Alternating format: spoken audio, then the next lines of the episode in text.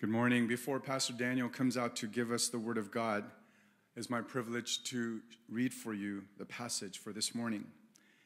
The Word of God comes today in our series in Hebrews from Hebrews chapter 3, verses 1 to 6. This is the reading of the Word of God. Therefore, holy brothers, you who share in a heavenly calling, consider Jesus, the apostle and high priest of our confession, who was faithful to him, who appointed him, just as Moses also was faithful in all God's house. For Jesus has been counted worthy of more glory than Moses, as much more glory as the builder of a house has more honor than the house itself. For every house is built by someone, but the builder of all things is God. Now Moses was faithful in all God's house as a servant, to testify to the things that were to be spoken later. But Christ is faithful over God's house as a son, and we are his house, if indeed we hold fast our confidence and our boasting in our hope. Amen. Now may your hearts be open to the preaching of God's word. Pastor Jimmy. Good morning. My name is Daniel. I'm one of the pastors here at Christ Central. Specifically, I'm the campus pastor for the Artesia campus, and it is my privilege and pleasure to bring the Word of God today, as we have just read Hebrews chapter 3, verses 1 through 6. And really, if I had to summarize that passage, and perhaps your Bible even has a little subtitle at the top of it, really the ultimate point is that Jesus is greater than Moses. That's what we just read in those 6 verses. And perhaps that the impact of that is not quite as pronounced for us today as people living in a Christian context, if you are Christian. I don't know if anyone here is of Jewish heritage, but that point really had to be made really strongly and clearly to the audience of Hebrews, the book of Hebrews, because in the church at that time, they were Jewish Christians. They were coming out of the Jewish heritage, and they were tempted, in fact, to return back to the Jewish faith, to abandon Christ. And they were getting pressure and persecution and temptation. And so the author of Hebrews has to make this point very strongly. And we do have to remember Moses was great. Moses' pedigree was impeccable. He was the man. He led the Israelites out of slavery in Egypt. He was the deliverer. He was the giver of God's law. Numbers 12:3 even tells us that Moses was the most humble man on the face of the earth. And that passage in Numbers 12 even goes on to say that Moses had this really special relationship with God, this special intimacy where God spoke to him directly and clearly, unlike the way God spoke to the prophets. And even in our passage, when Moses is referred to as a servant of God, that word servant in our passage in the original language, the Greek, is a very unique word, actually. It's the only time that word is used in the entire New Testament. A lot of times you might see the word servant, but that Greek word usually is doulos or perhaps diakonos. But here we see a unique word, therapon. I'm not trying to give a Greek lesson here, but all this to say that word therapon is actually a more noble servant. It's a higher level servant, perhaps even drawing the image of a free person. Someone who's free, who is assisting someone else in a much higher position. That's what a therapon is. And Moses truly represented the Old Testament to these Jewish Christians. He represented the old ways, the old way of having a relationship with God. And yet the preacher is saying, Jesus is greater.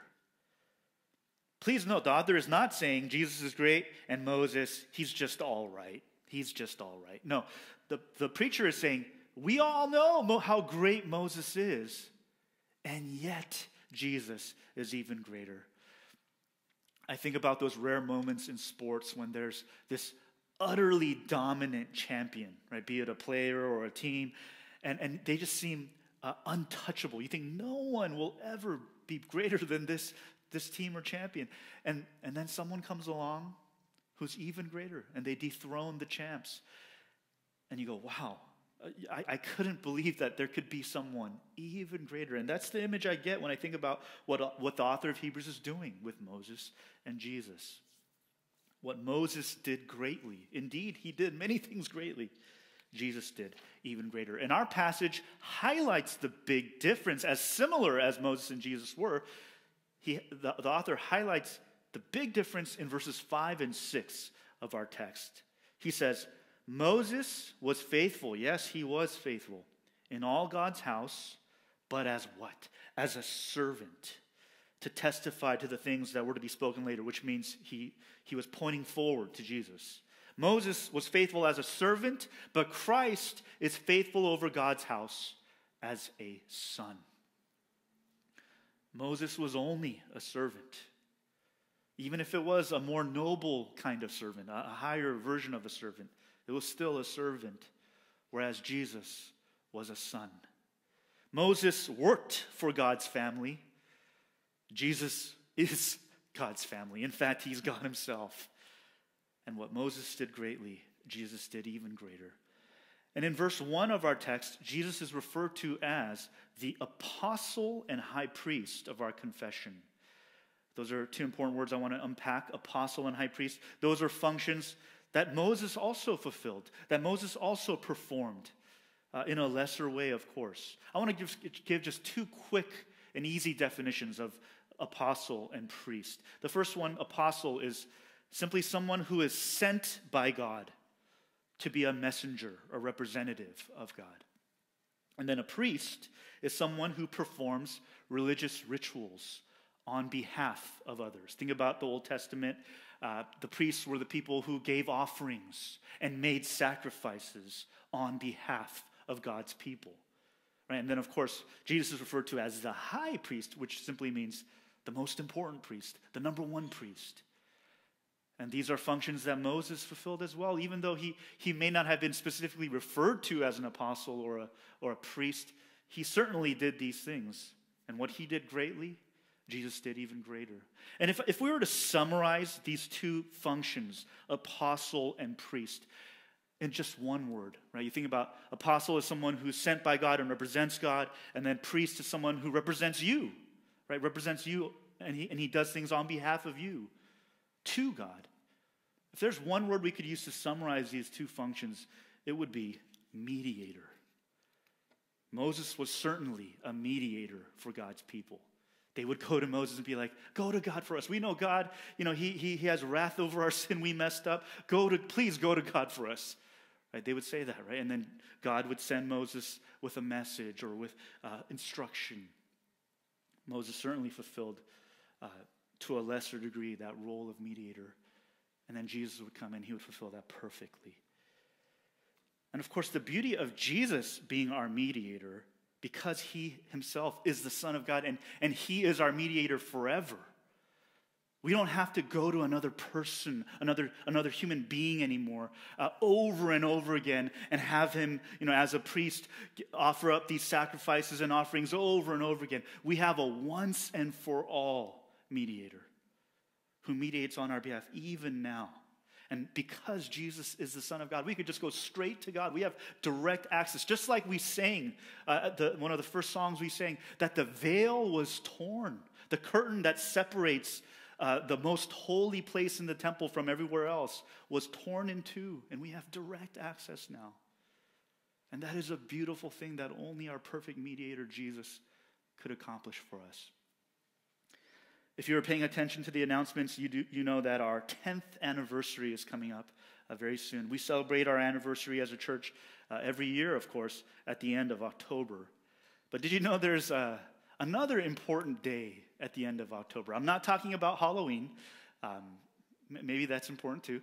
But I'm talking about Reformation Day. Right? At the end of October, Protestant Christians, the world around, they celebrate 500 years ago, ever since 500 years ago, the Protestant Reformation, where the reformers of the church helped to make changes and to go back to the original texts of the Bible and to remember what did the Bible really say as they left the Catholic Church. And in the Reformation, these reformers 500 years ago, they fought to bring back to the forefront this idea Jesus is the only mediator. He is the only one who can offer us direct and special access to God. Not the church. As important as the church is, it's not the church. It's not priests. It's not Mary or Moses or any other saint. But only Jesus offers us that direct, special access to God. There was a family gathering of my family, an extended family, recently that I couldn't make. And Priscilla relayed to me how one of my relatives said, "Oh no, the pastor's not here. Who's going to pray? There's no one to pray now because the pastor's not here." And, we got a good chuckle out of that because, we all know anyone can pray. Any Christian can pray. You don't have to have the pastor to be the one always to pray. And it doesn't always have to be a pastor that goes to God for you, right? That's what the Reformation celebrated, that as important as pastors are, as great as they are, it's Pastors Appreciation Month, right? Pastor D. Penn and I were joking that it's probably a pastor that made that up, that October is Pastor's Appreciation Month. And it's like, I want to get appreciated. And thank you for your appreciation, of course. As important as pastors are, they are not the ones to represent you to God, right? Like, you can go straight to God. It's true that in a large way, pastors represent God to you, right? As well as other spiritual leaders, older brothers, older sisters in the faith, and pastors, they represent God to you here on this earth by teaching and preaching and pointing you to Jesus. But one thing a pastor cannot do is represent you to God. A pastor cannot stand in your place when it comes to your relationship with God. Only Jesus can do that. Only Jesus could represent us so faithfully and perfectly and so fully that he would even die in our place for our sins.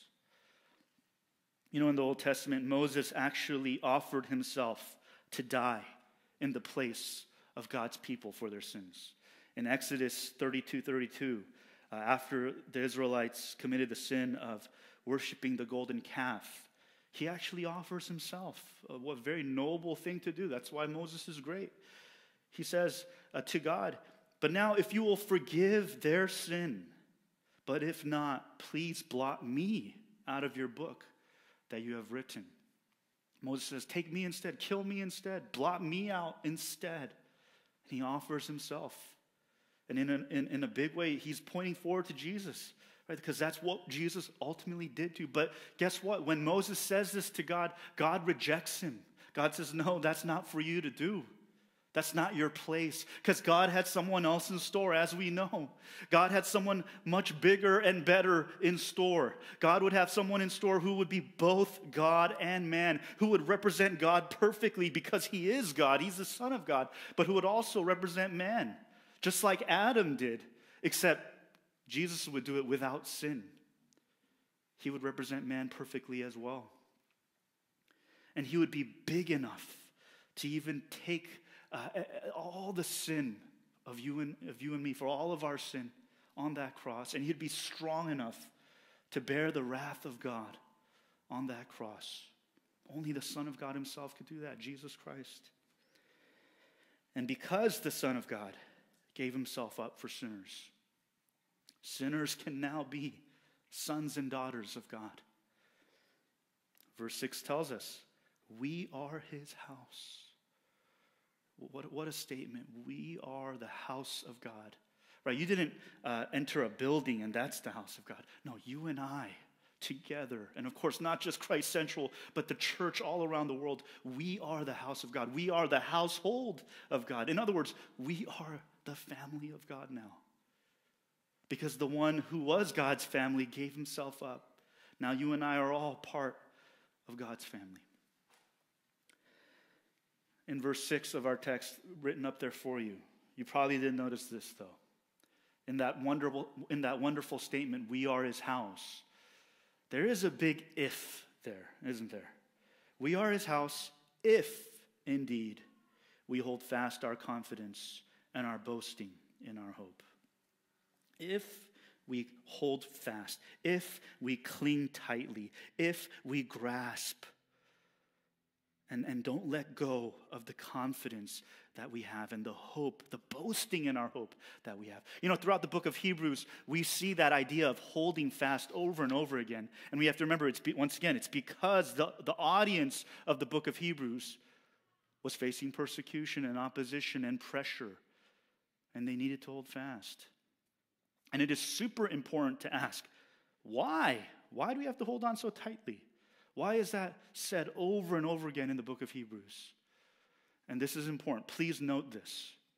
Holding fast, grasping tightly, clinging closely is not a rule. It is not a requirement. As in, it's not like if you cling, like God's going to reward you. If you cling tightly, then God will be happy, and now he'll give you the blessing. He'll make you a son. He'll make you a daughter. That's not how it works. Why do we have to hold tightly and grasp closely and hold fast? Because that's the only way we're going to survive. You've been hearing that already throughout this sermon series. That's how we survive.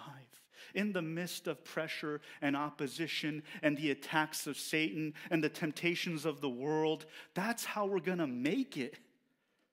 That's how we're going to persevere. By holding on for dear life to what we believe. A few years ago, I had a near-death experience, a very real near-death experience. I'll spare you most of the details because it makes me look foolish. But what ended up happening was I almost drowned. I almost drowned in a river that had very rapid waters. And, you know, I couldn't get a hold because the waters were so rapid, and I was obviously not in my, you know, my tube device. I was on my own. I was being tossed around by the water, and eventually I was losing strength too. So I was drinking so much water, and that's how you drown, right? You just drink so much water you can't drink anymore, and then you die. Thankfully, that didn't happen, and I'm here today to bring you the Word of God.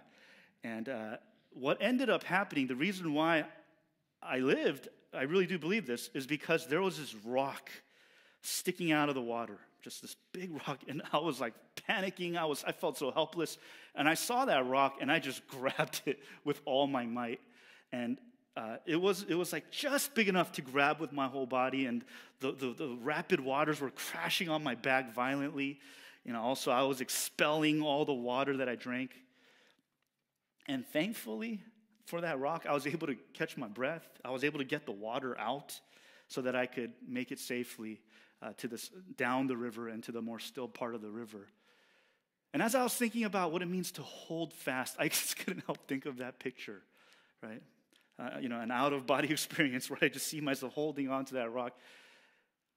And the thing about it is, spiritually speaking, it doesn't always have, you don't have to look and feel good. Hold fast to what you believe does not mean you have it all together, you always know and are always on top of everything, you know everything, you have all the answers, and you know, you're always holding your head up high. That's not what hold fast means. Sometimes hold fast looks like me, cling to that rock, the water's crashing violently on your back, you're even throwing up, you don't look good, you don't feel good, but what matters is you are clinging tightly to the rock. You are clinging tightly to what you believe. You are clinging tightly to Jesus himself. And our passage actually gives us another way of looking at that. It's actually the only command in our passage. Literally, out of the 6 verses we read, there's one command, and that command is found in the first verse. And that command is, consider Jesus. Consider Jesus. 2 words. And unfortunately, I think for us these days, the way we use the word consider, in our mind, sometimes we think of consider Jesus as give a passing thought. It's a small thing. Just give a little thought to Jesus. But in the Greek, actually, that's not what it means. Many have defined the word consider here in the Greek as scan closely, think carefully. In the NIV, actually, it's translated as fix your thoughts. Fix your thoughts on Jesus. Scan Jesus closely. Think carefully about him. And isn't that what it means to cling, to hold fast? You're holding on for dear life. You're looking intently. Like that rock in that moment meant so much to me, because that's how I got all the water out, and that's how I caught my breath. To consider Jesus the way the author of Hebrews uses it is not to think about Jesus only on a Sunday. That's not considering Jesus. Jesus only enters your mind on Sundays when you go to church or when you watch online. To consider Jesus is not to pray sporadically and read the Bible sporadically, or you know, the only prayer you ever pray is, thank you, God, for this food, amen, right? That's not considering Jesus. I love what the British preacher John Blanchard once preached. He actually passed away this year. But here's what he preached. He said, sure, we only have to be realistic and honest with ourselves to know how regularly we need to turn to the Bible. And I want to just insert anything that helps you to consider Jesus. Turn to the Bible, pray, sing worship songs, fellowship with the saints. How often do we face problems, temptations, and pressure? Every day. Then how often do we need instruction, guidance, and greater encouragement? Every day.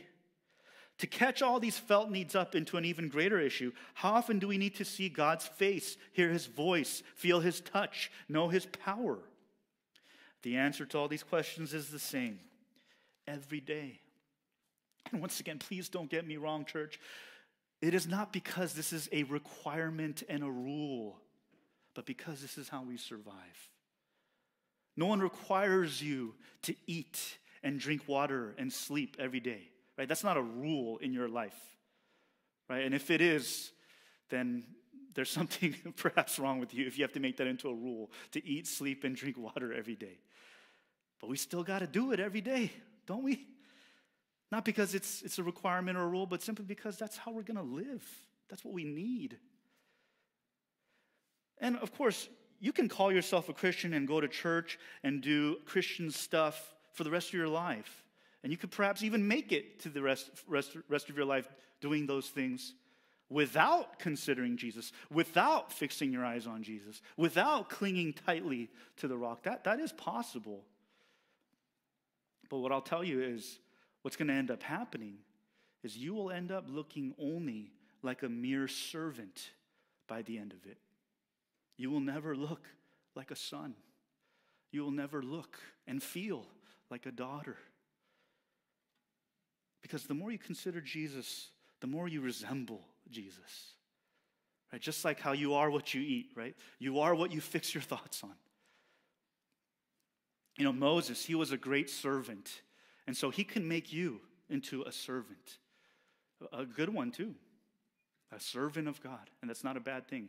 Certainly worse things you can be. You could fix your eyes on worse things and become worse things. But Moses can only make you a servant. But Jesus, because he is the Son, can make you a son, can make you a daughter.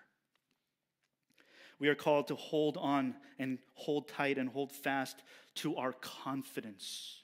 Over and over again in the book of Hebrews, you see that word, confidence, confidence, with confidence. And I love this definition of confidence that I stumbled upon in a Greek dictionary for the New Testament. I love this definition. It says, an attitude of openness that stems from freedom and lack of fear. I don't know about you, but I really want that. An attitude of openness that stems from freedom and a lack of fear. And isn't that really the heart of a child who belongs to loving parents, who is standing before his or her loving parents? An attitude of openness without fear and with freedom. That is the heart of a child. That is the heart of a son or daughter. And before we close, I just want to give two ways that being a son, being a daughter, grants us this special kind of confidence. Here's the first way. Sons and daughters, they have confidence in the love and promise of their father. They're confident because they know their father loves them, their heavenly father loves them. And they know that their Father has promised them, and he keeps his promises. And what do I mean by promise? I think Galatians chapter 4, 6 and 7 helps us. It makes a very similar juxtaposition of being a son versus being a servant. In this case, even lower, a slave. And here's what it says. Because you are sons, God has sent the Spirit of his Son into our hearts, crying, Abba, Father. So you are no longer a slave, but a son. And if a son, then an heir through God. An heir through God. And why so much fixation on sons, right? Why is it only about sons? Why is it so male-centric? And of course, we have to recognize it's not about being a male, but it is the reason why the word son is used over and over again here is because it's about being an heir. It's about being an heir. In the time of the Bible, 2,000 years ago in Jesus' time, it was the son, especially the eldest son, who would receive the majority of the inheritance. It's the eldest son who would get the biggest share of his father's possessions and his property. And the idea is this: because of the great eldest son, Jesus, because he brings you in, whether you're a son or a daughter, whether you're a man or a woman, you are now an heir. You have now an inheritance. The inheritance that belonged to Jesus is now yours. And that gives us confidence. A son is confident. A son knows that inheritance is secure, right? He can't lose it, right? A servant, a worker, a hired hand, they know they could get fired, right? They could get fired. They know they have to earn their keep. But a son says, no, I know what I have is secure. And I know you can't fire me. Or if a parent ever fires you from the family, they could fire you. If you're an employee, they could fire you from the job, but they can't fire you from the family, right? And if they do, then definitely there needs to be some kind of counseling. But typically, a parent cannot fire you. A father will not fire his son. Your inheritance is promised and secured. And because of that, you can hold fast to your confidence, because you know your Father holds fast to you. His love and promise are secure. But you know what else the confidence of a son or a daughter does? It actually makes you serve. Right? I know I'm making all these contrasts. Well, I'm not making these contrasts. The author of Hebrews is. There's all these contrasts between being a servant and being a son. But guess what? When you are a son, when you are a daughter, it'll actually make you serve. It'll actually help you to serve. But not as a mere servant. I don't know anyone who has even just a decently healthy relationship with their parents who doesn't want to serve their parents. Right? If you have a decently healthy relationship with your parents, you're probably someone who would say, yeah, there's nothing I wouldn't do for my parents. I will give, I will sacrifice. The idea of being a son or daughter does not mean now you just do nothing, because I don't think that's what a son and daughter does. And when they're part of the household, when they're part of their household, you now have a new heart, a new motivation to actually give and serve and love and sacrifice like you've never done before. Because, you know, before as a servant, if all you are is a servant, then your motivations will be obligation, duty, not necessarily bad things in and of itself. And worse, your motivations will be guilt and fear. And that's what will drive you if a servant is all you are. And you know those things, obligation, guilt, fear, those things might actually make you work hard for a while. It might actually give you the energy for a good sprint. But it will never be enough for the marathon of the Christian life. And even if it were, even if guilt and fear and obligation were enough to help you make it all the way to the end, would you want it to? Would you want that to be your motivation and your heart? We are called to serve, but only with the hearts of sons and the hearts of daughters. You know, at our church, I'm sure you're aware of this. We've been calling for more volunteers. We've been very openly talking about our need for more volunteers, and it's just a reality. It's a fact. Every church needs a lot of volunteers. But please, please do not take that as, I need to just give and give and give. simply out of obligation and guilt. No, please do not serve without the heart of a son or a daughter. Please do not serve without the heart of knowing there is nothing I can give that would add to my status before God, that would add to my approval before God, that would add to my conscience before God. Because I already have the highest status I could possibly have because of Jesus, the status of a beloved child. And now everything I give, all my time, my energy, my blood, sweat, and tears, all of that is a response, not a requirement. And you can do that because you know the love and promise of your Heavenly Father. Because you are secure in that, knowing that that can't be taken away. You can't get fired. That's the first way that we have confidence as sons and daughters. Here's the second way. Sons and daughters have confidence because they belong to a family. Because they belong to a family. Verse 6 tells us, we are his house. We are the household of God. Verse 1 even says, therefore, holy brothers, and that word can also mean brothers and sisters. And it says, we share in a heavenly calling. And one commentator of the book of Hebrews writes about how the Jewish Christians at the time of the writing and preaching of the book of Hebrews, they may have been even cut off from their families because they had come to Christ. They may have even lost relationships, and they may have even lost their circle of friends because they had come to Christ. And perhaps that is why Hebrews emphasizes so much this idea of the fact that you're part of the family now.